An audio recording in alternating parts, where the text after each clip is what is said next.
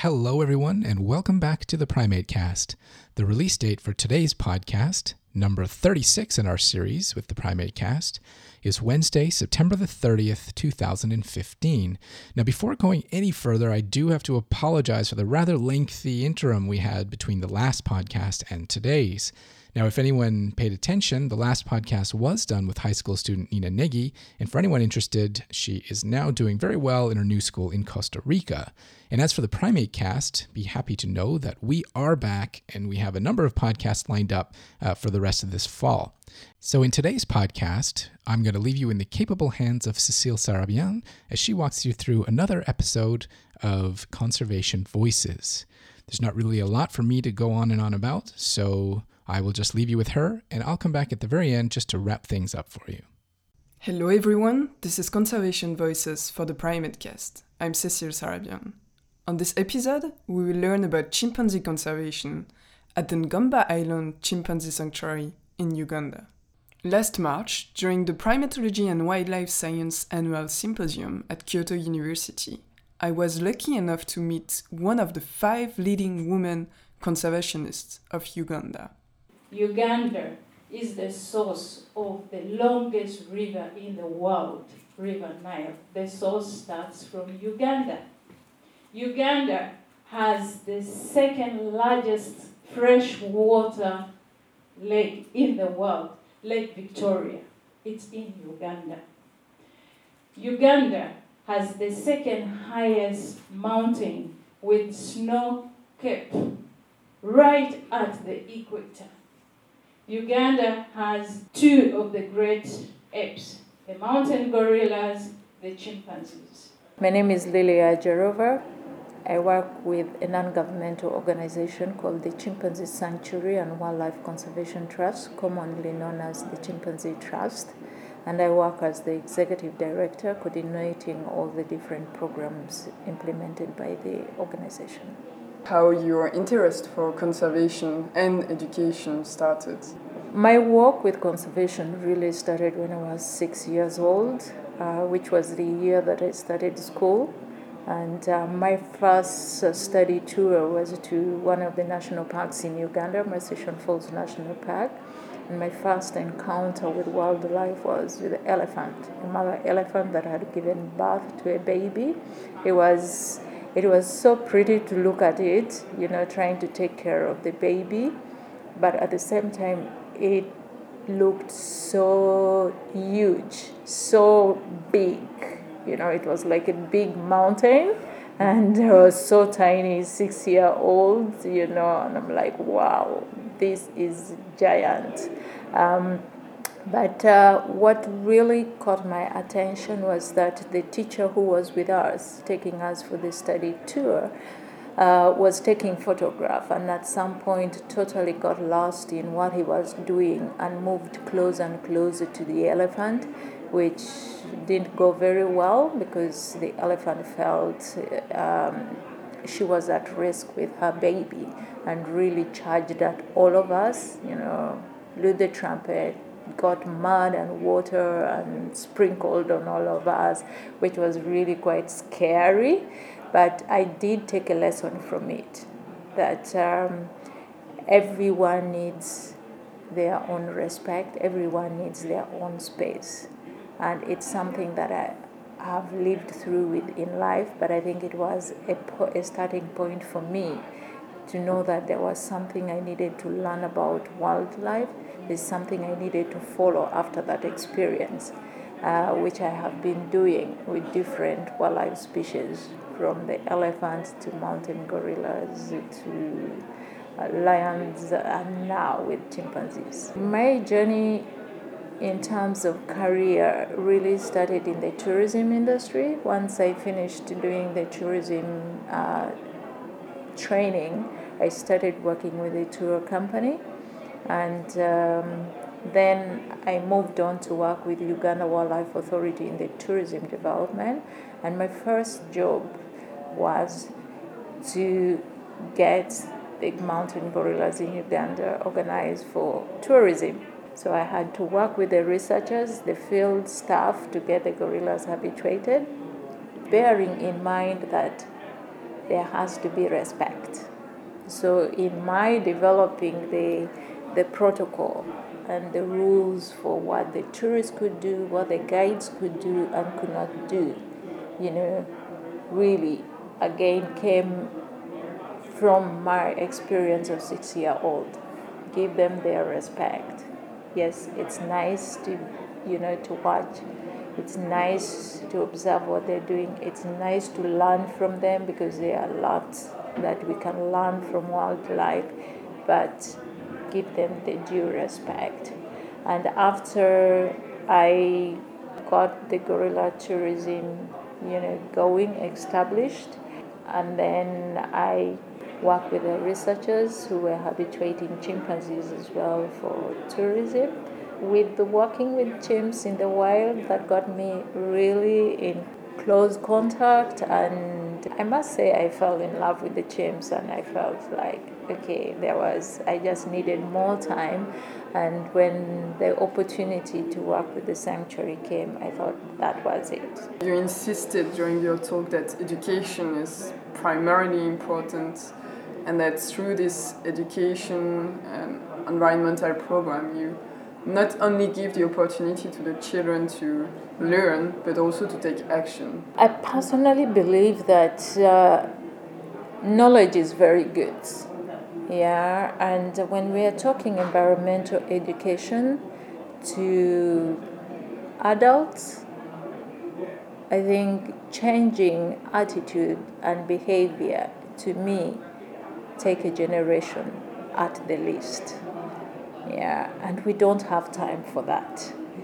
So to me, the target is to deal with the young people, you know, whose mindset can still be put in the right direction at the young stage, such that as they grow up, they have the right attitude, they have the right behavior towards their natural environment. The environmental education program that we implement is not just creating knowledge, but getting these children to act yeah, if we are talking about soil, if we are talking about trees, if we are talking about energy, they have to be able to learn the skill of doing something about those topics. You know, how do they improve on soil fertility? How do they best sustainably use whatever resource, they, the natural resource they have? They should be able to learn it now. If they can't learn to plant trees now. Yeah, it will be a struggle to do it when they are adults. If they can't learn, you know, to save energy now, it will be a struggle for them to do it. And they will not be able to do it because they will not be able to pass it on to their children as well. And then it becomes a generational problem.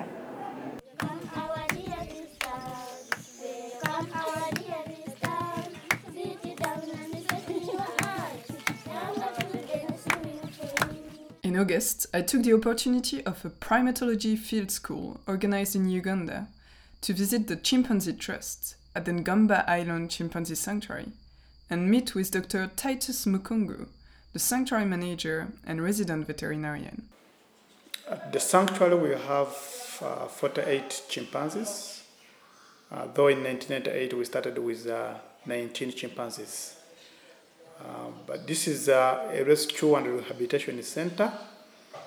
So most of these chimpanzees are orphaned, and uh, apart from two that were accidentally born at the sanctuary. Uh, the chimpanzees that we have at the, at the sanctuary, most of them come from western part of Uganda, but some came from uh, neighboring countries like the Democratic Republic of Congo, Southern Sudan, the sanctuary is uh, 100 acres and island, and uh, it has uh, 95 acres which are used by the chimpanzees during the day. And the 95 acres are divided into three enclosures the dawn, the dusk, and the forest enclosure. Uh, the forest enclosure is where they stay during the day playing, and then the other other two enclosures, the dawn and the dusk enclosures, are used for integration purposes.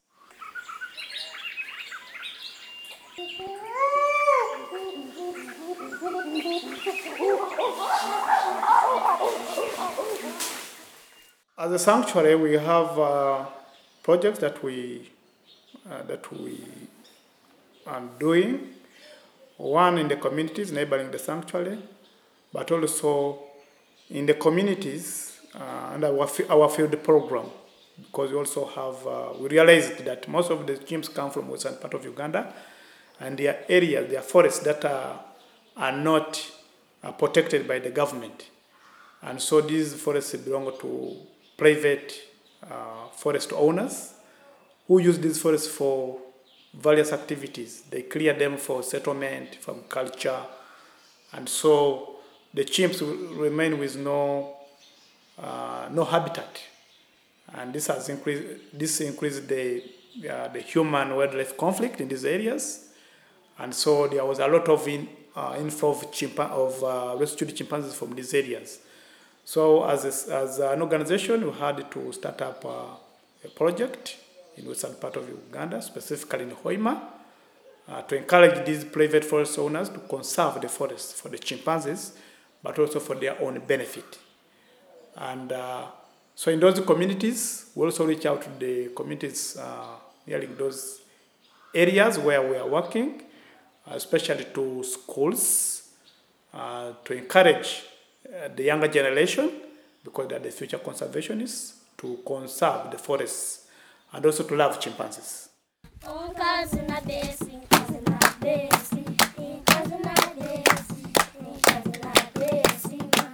And then also in the communities neighboring the sanctuary, uh, we reach out to the women groups and encourage them to make crafts to earn a living. And these crafts are sold at, an, uh, at the island shop at the sanctuary.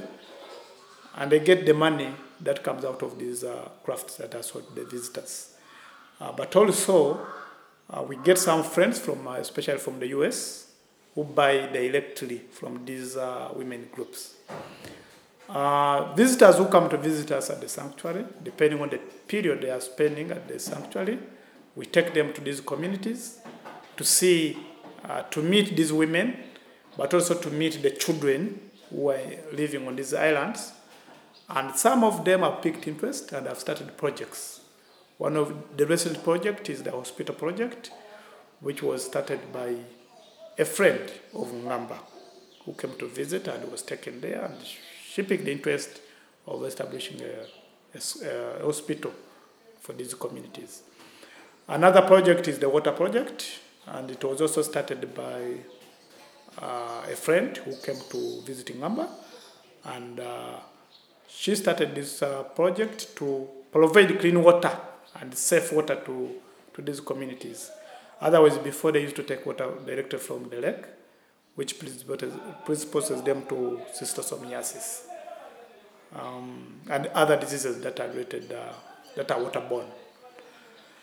Um, in addition to that, we also have a school uh, program uh, where we reach out to these uh, schools in these uh, neighboring islands. Uh, and we encourage these pupils, uh, these schools, to plant trees and then also to construct energy saving stoves and minimize on the amount of charcoal that are used for cooking, hence saving the forests. Uh, we do receive some researchers because we have a research uh, policy as, an, as the sanctuary, whereby we encourage people to do research, but only non-invasive research. They do uh, behavioral research, so we get uh, students from uh, Max Planck Institute, which is found in Germany, and these students come twice in a year to do uh, research on the chimpanzees. They are mostly psychology students, and uh, they test the chimpanzees on different uh, uh behaviors, like uh, the ability of these chimps to work together. they do the same research in uh, children, but this is done in when they go back to Germany.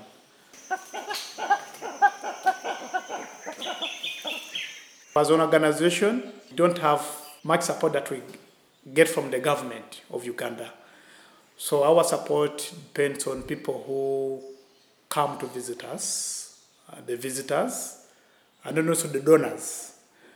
So I just uh, uh, call upon anyone who has any, anything to do for the sanctuary, for the chimpanzees at the sanctuary, to donate towards their welfare, but also encourage those uh, institutions that are involved in primate research um, for possible collaboration so that they can come and, you know, and do research, but also pay some uh, little money as a research fee, and in that way they will be supporting the chimpanzees at the sanctuary. And then also we can, they can, uh, we can be followed on social media, uh, Facebook, uh, we on, on Twitter, and uh, other social media platforms. So that was Cecile Sarabian with Conservation Voices, giving us interviews with Dr. Lilly Ajarova and Dr. Titus Mukungu of the Ngamba Island Chimpanzee Sanctuary and Chimpanzee Trust. To find out more about their activities, do visit them online at www.ngambaisland.org. That's N G A M B A I S L A N D. Consider clicking on the donate button, or if you happen to be in the area, even better, do pop in and support them that way. So, on behalf of Cecile, Conservation Voices, and the Primate Cast, I'd like to sincerely thank our guests for giving us their time and also their continued efforts in conservation of Ugandan wildlife. Until the next time, which I do promise is not going to be as far away as the last one, thanks for listening to the Primate Cast. You have been listening to the Primate Cast, a podcast series dedicated to the study and conservation of primates around the world brought to you by the Centre for International Collaboration and Advanced Studies in Primatology of the Primate Research Institute of Kyoto University. Visit us online at www.cicasp.pri.kyoto-u.ac.jp forward slash news forward slash podcasts and follow us on Facebook at www.facebook.com forward slash the primate cast and on Twitter at the Primate Cast.